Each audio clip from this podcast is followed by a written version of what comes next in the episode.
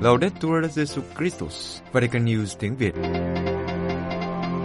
Radio Vatican, Vatican News tiếng Việt. Chương trình phát thanh hàng ngày về các hoạt động của Đức Thánh Cha, tin tức của Tòa Thánh và Giáo hội Hoàng Vũ được phát 7 ngày trên tuần từ Vatican và Roma. Mời quý vị nghe chương trình phát thanh hôm nay, thứ ba ngày mùng 6 tháng 2 gồm có Trước hết là bản tin Kế đến là một nền kinh tế Francisco và cuối cùng là gương chứng nhân. Bây giờ, kính mời quý vị cùng Thái Sơn và Quế Phương theo dõi tin tức. Vì giá trị thành sự của bí tích, các công thức và chất thể không thể bị thay đổi. Vatican đối diện với tình trạng lạm dụng phụng vụ kéo dài với bản lưu ý Restis Verbisque, cử chỉ và lời nói. Bộ Giáo lý Đức tin nhắc lại rằng những lời và yếu tố được thiết lập trong nghi thức thiết yếu của mỗi bí tích không thể bị thay đổi. Nếu không, bí tích sẽ không thành sự. Bản lưu ý của Bộ Giáo lý Đức tin được ban hành vào thứ Bảy ngày 3 tháng 2, có tựa đề Gestis Verbisque, một văn bản được các hồng y và các thành viên giám mục thảo luận và phê chuẩn trong phiên họp toàn thể gần đây của Bộ, và do đó đã được Đức Thánh Cha Francisco phê chuẩn.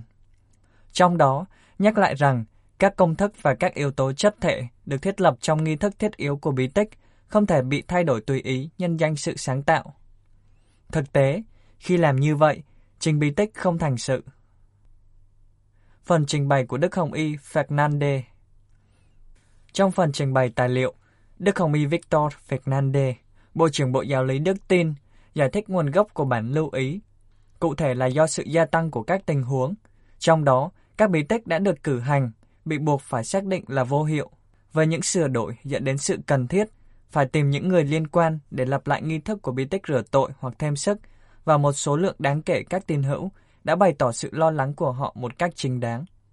Ví dụ, những thay đổi trong công thức của bí tích rửa tội như tôi rửa cho anh, chị, nhân danh đấng tạo hóa và nhân danh cha và mẹ, chúng tôi rửa tội cho anh chị.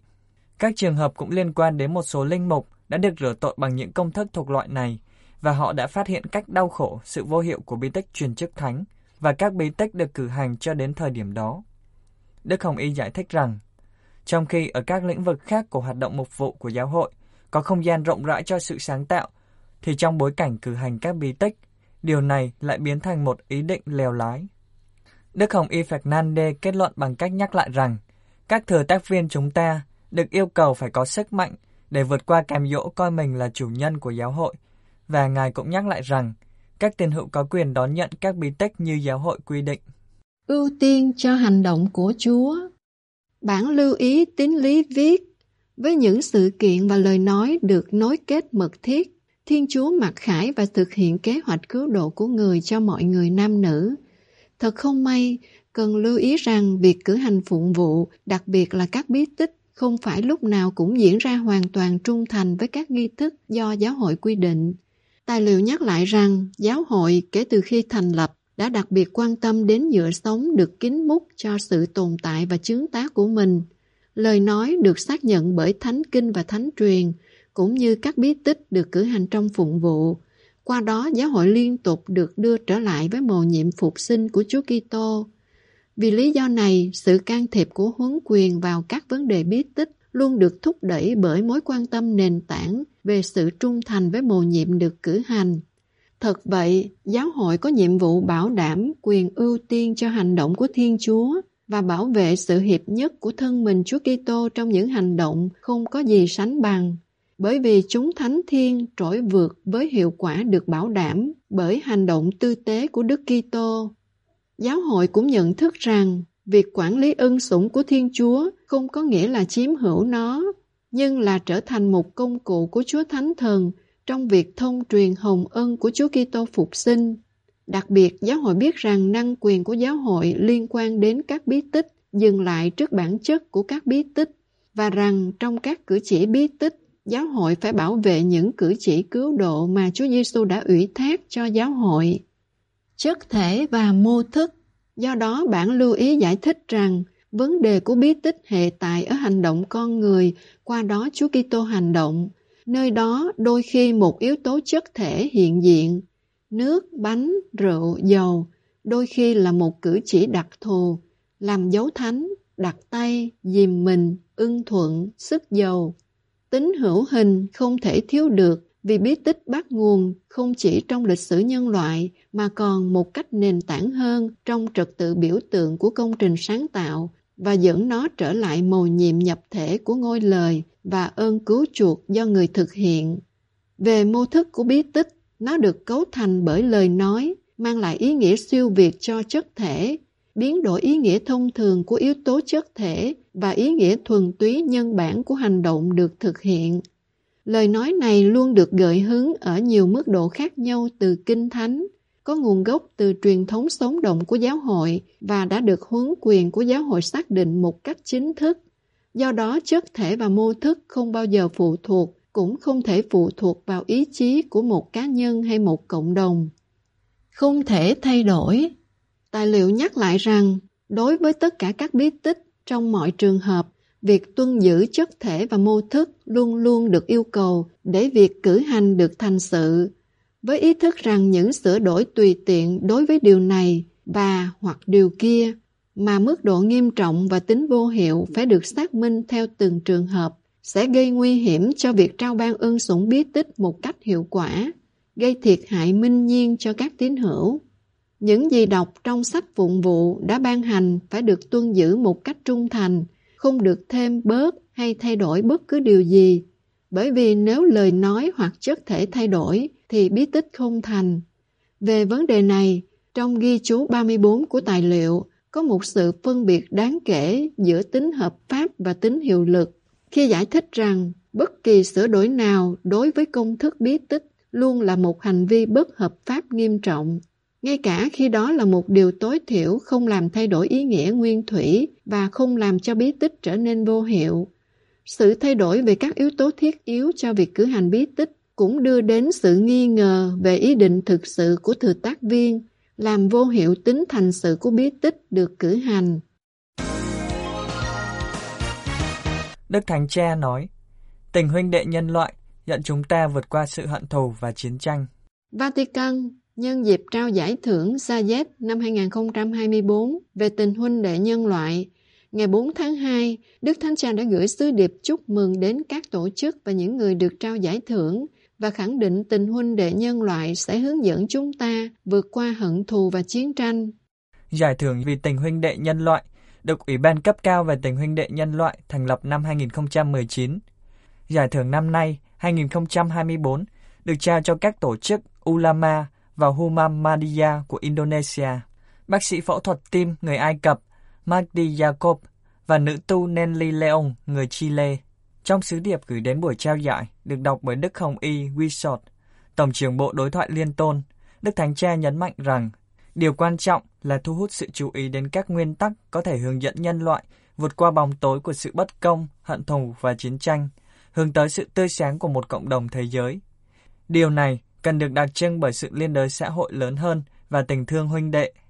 Đối với Đức Thánh Cha, năm nay có nhiều ứng cử viên cho giải thưởng là một dấu hiệu nữa cho thấy các giá trị được tôn vinh và phát huy trong ngày này sẽ vang vọng khắp gia đình nhân loại chúng ta.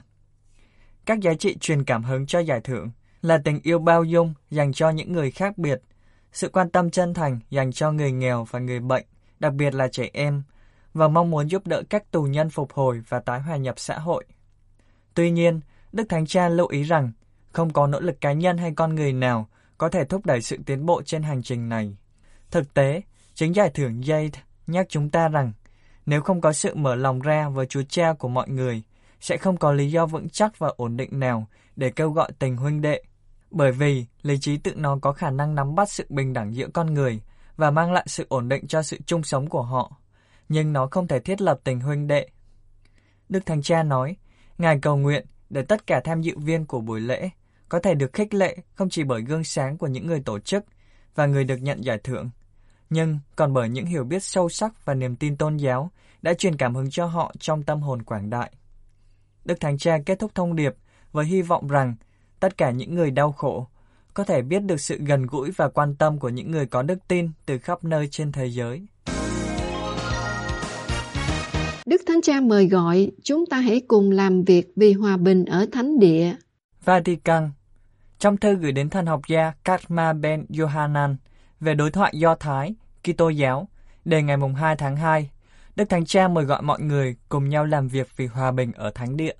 Trong những tuần gần đây, thần học gia Kamaben Yohanan cùng với 400 rabbi và học giả Do Thái đã cùng ký tên trong một thư gửi đến Đức Thánh Cha. Nội dung thư mong muốn củng cố tình bạn Do Thái Kitô giáo sau thảm kịch ngày 7 tháng 10.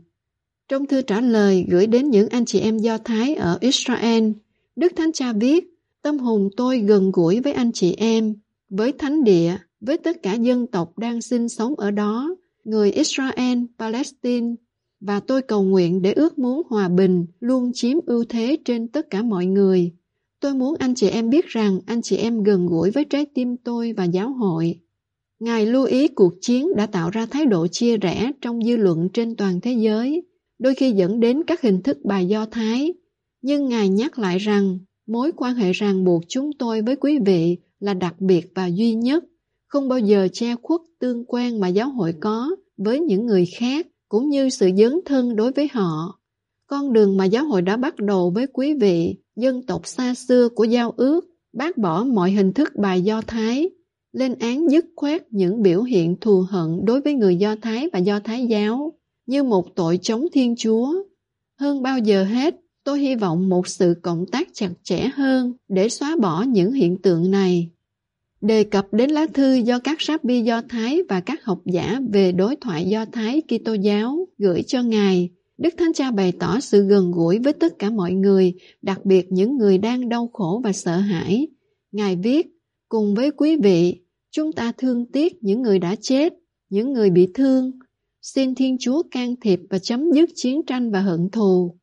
Đức Thánh Cha cảnh báo rằng trong thời kỳ tàn phá này, rất khó để nhìn thấy một chân trời tương lai, trong đó ánh sáng thay thế bóng tối, tình bạn thay thế hận thù.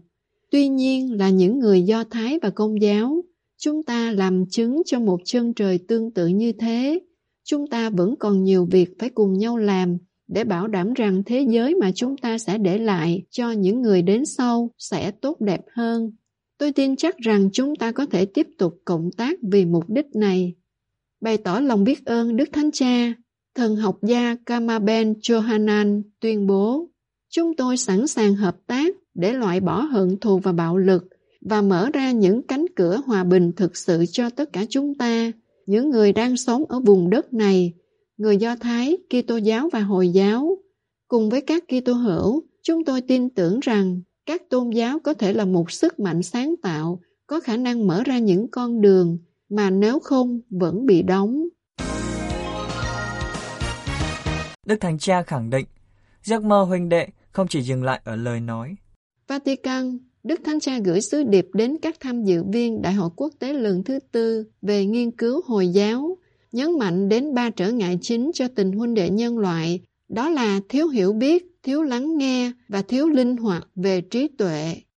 Diễn đàn nghiên cứu Hồi giáo lần thứ tư được diễn ra trong những ngày này nhân dịp kỷ niệm 5 năm Đức Thánh Cha và Đại Imam của Đại học Al-Anzar ký kết văn kiện về tình huynh đệ nhân loại vì hòa bình thế giới và chung sống. Trong sứ điệp gửi đến 180 tham dự viên gồm các học giả, nhà nghiên cứu đến từ 27 quốc gia, quy tụ tại các tiểu vương quốc Ả Rập Thống Nhất. Đức Thánh Cha bày tỏ hy vọng giấc mơ về tình huynh đệ trong hòa bình không chỉ dừng lại ở trên lời nói, ở trên bàn thảo luận. Ngài nhận xét rằng Hiện nay, trong xã hội có ba cản trở con đường này. Đó là ba khuyết điểm của tinh thần con người phá hủy tình huynh đệ và cần phải nhận diện nó để tìm lại sự khôn ngoan và hòa bình. Trước tiên là thiếu hiểu biết người khác. Biết người khác, xây dựng niềm tin tưởng lẫn nhau, sẽ thay đổi hình ảnh tiêu cực mà chúng ta có thể có về anh chị em trong các bài phát biểu, các ấn phẩm hay trong giảng dạy. Đây là cách để bắt đầu tiến trình hòa bình được tất cả mọi người đón nhận nếu không có một nền giáo dục dựa trên sự tôn trọng và hiểu biết người khác, thì hòa bình không thể có giá trị cũng như không có tương lai. Điều thứ hai cản trở tình huynh đệ được Đức Thánh Cha nhấn mạnh là thiếu lắng nghe. Ngài nhận xét, biết bao điều tệ hại có thể tránh được trong các gia đình, các cộng đồng chính trị hoặc tôn giáo, trong các trường đại học và giữa các dân tộc và các nền văn hóa, nếu người ta biết lắng nghe nhau, biết thanh lặng và nói lời chân thật. Đức Thánh Cha giải thích thêm rằng, để tranh luận, chúng ta phải học lắng nghe, nghĩa là thanh lặng và sống chậm lại, không sợ hiểu lầm. Kết quả là chúng ta sẽ có được một tầm nhìn chung về hòa bình để xây dựng tình huynh đệ. Đức Thánh Cha nói tiếp, tuy nhiên, tranh luận đòi hỏi một nền giáo dục linh động về trí tuệ. Thiếu nền giáo dục này là trở ngại thứ ba cho tình huynh đệ. Do đó, đào tạo và nghiên cứu phải nhằm mục đích làm cho người nam lẫn người nữ của các dân tộc chúng ta không cứng nhắc, nhưng linh hoạt, sống động, cởi mở với sự khác biệt và tình huynh đệ. Quý vị vừa theo dõi bản tin ngày 6 tháng 2 của Vatican News tiếng Việt. Vatican News tiếng Việt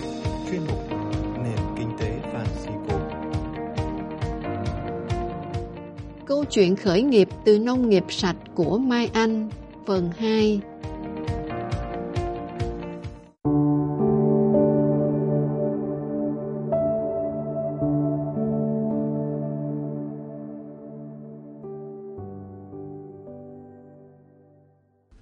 Sao bạn trẻ thấy à, nhạc có hay không? Ủa, con nhớ có một cái số mà vô cái thầy mở nhạc vậy là chuẩn bị đọc thơ phải không thầy? Đâu đâu, cái này đâu có thơ gì đâu. Tuần trước bạn trẻ nhớ là chúng ta đọc email của bạn Mai Anh đến từ Trà Vinh về câu chuyện. Nhưng mà, nhưng mà hôm nay là 29 Tết, con nghĩ thầy nên đổi cái nhạc đi thầy. Nhạc Tết cho nó vui vẻ chứ sao tự nhiên cái chuyện bạn Mai Anh có liên quan gì không thầy mở cái nhạc này thầy? Tại cái nội dung của email của Mai Anh nó liên quan đến cái nhạc mà thầy bật nên là À vậy hả? Ừ, có vẻ bạn Mai Anh cũng có sức ảnh hưởng với thầy đó. Phải suy tư để tìm cái nhạc đó để xem thư tiếp theo của bạn Mai Anh bày tỏ điều gì mà thầy mở nhạc có vẻ là tâm tình quá.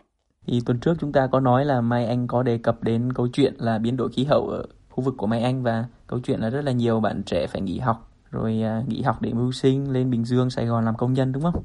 Dạ, con có nhớ chuyện đó.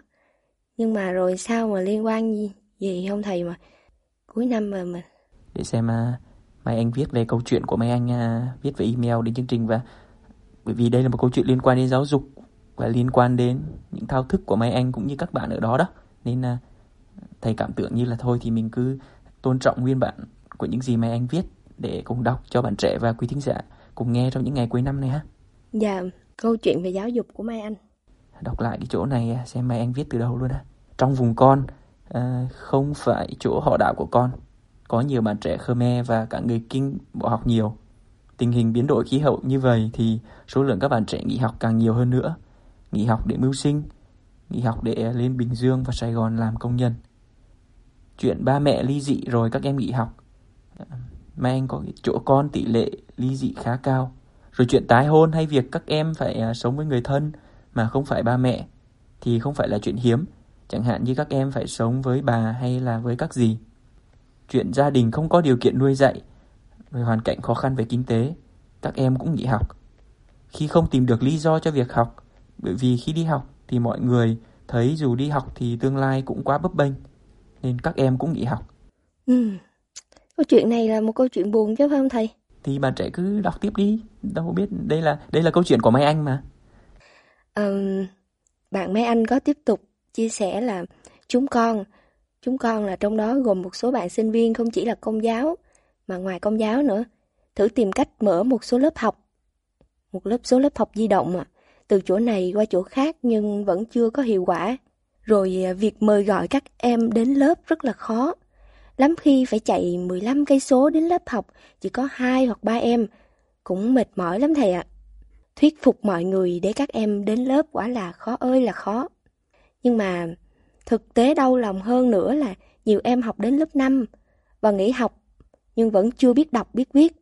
Hơn nữa là như lúc trên con có nói á, thì đất đai ngày càng có tình trạng nhiễm mặn nên việc kiếm thu nhập nếu lao động ở quê cũng ngày càng khó hơn trước.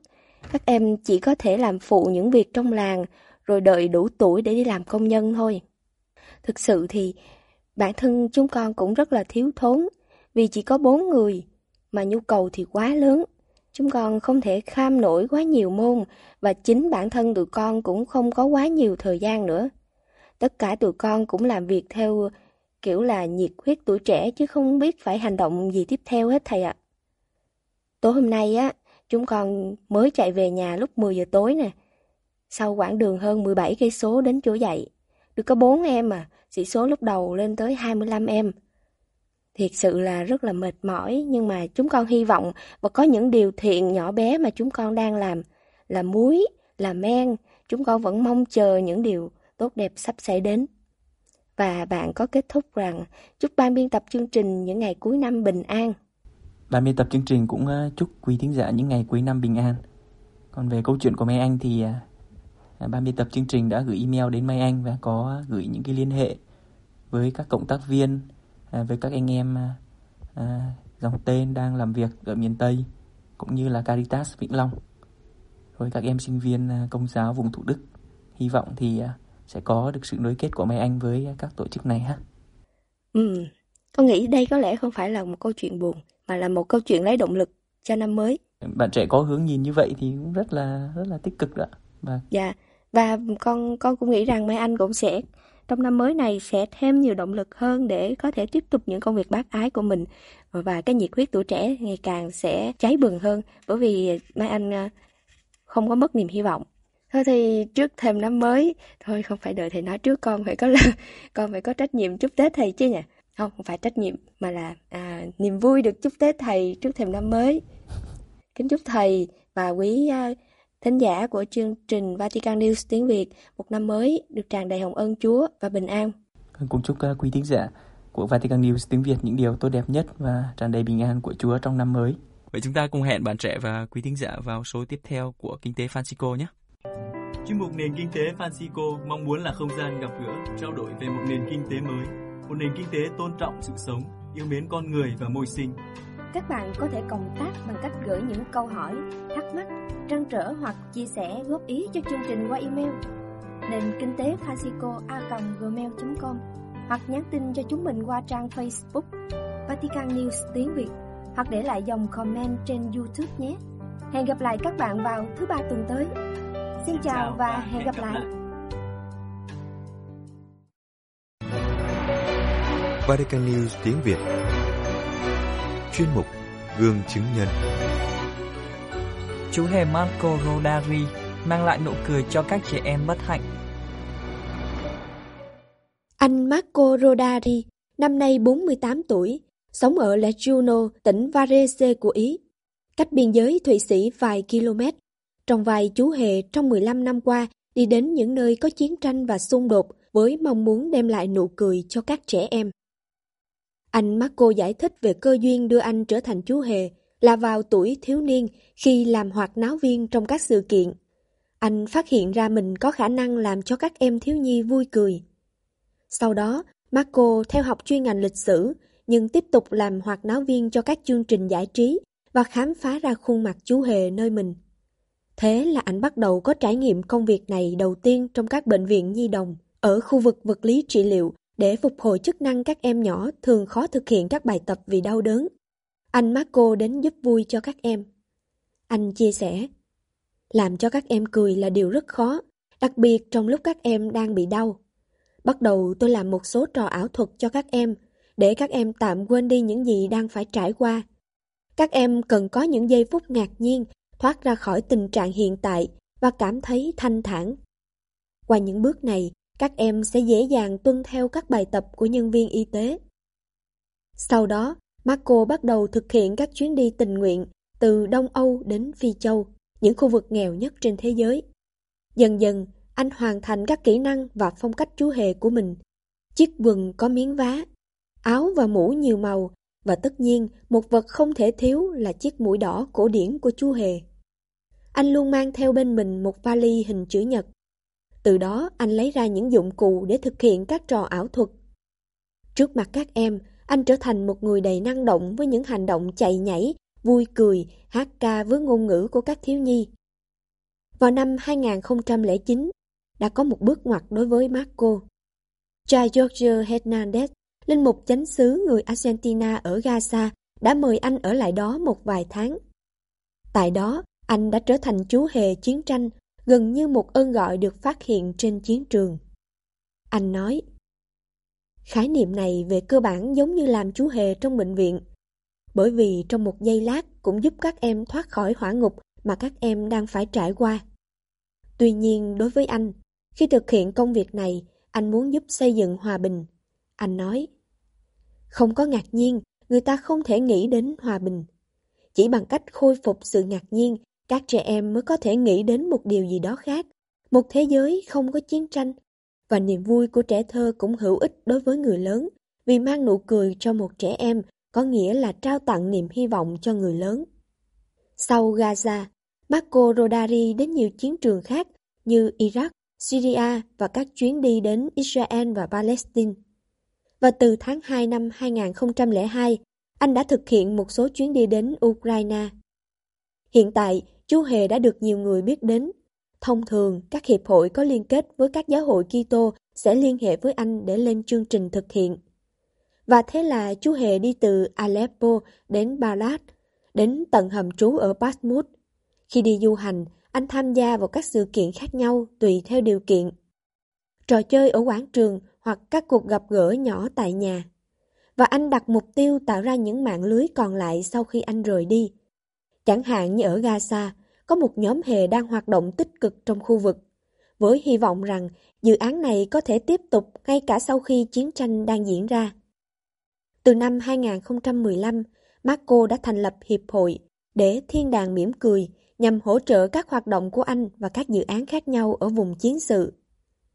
Chiến tranh và hòa bình, nỗi đau và điều kỳ diệu. Hoạt động của anh Marco Rodari có thể giống như một điệu nhảy của những yếu tố đối lập nhưng thu hút nhau. Một chú hề mang đến tiếng cười nơi bom rơi. Một người lớn trở thành một trẻ thơ với mong muốn đem lại nụ cười làm bừng sáng khuôn mặt câu có của người lớn. Hoạt động của anh như một hành động đáp lại lời mời gọi của Đức Thánh Cha về việc đem lại hòa bình cho mọi người, đặc biệt là đem lại nụ cười cho các trẻ em. Như trong một cuộc phỏng vấn gần đây, Đức Thánh Cha kể lại có một lần một nhóm các em Ukraine đến Vatican. Trong lúc hỏi chuyện, không có em nào mỉm cười. Thường thì trẻ em mỉm cười một cách tự nhiên, nhưng khi Đức Thánh Cha cho các em sô-cô-la, các em không cười vui. Đức Thánh Cha kết luận, các em đã quên cười, và việc trẻ em quên cách cười là một tội ác. Chiến tranh đã ngăn cản giấc mơ.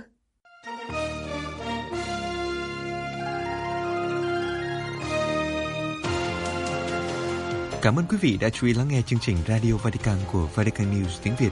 Xin Thiên Chúa chúc lành cho quý vị và toàn gia quyến. Laudetur Jesu Christus, ngợi khen Chúa Giêsu Kitô.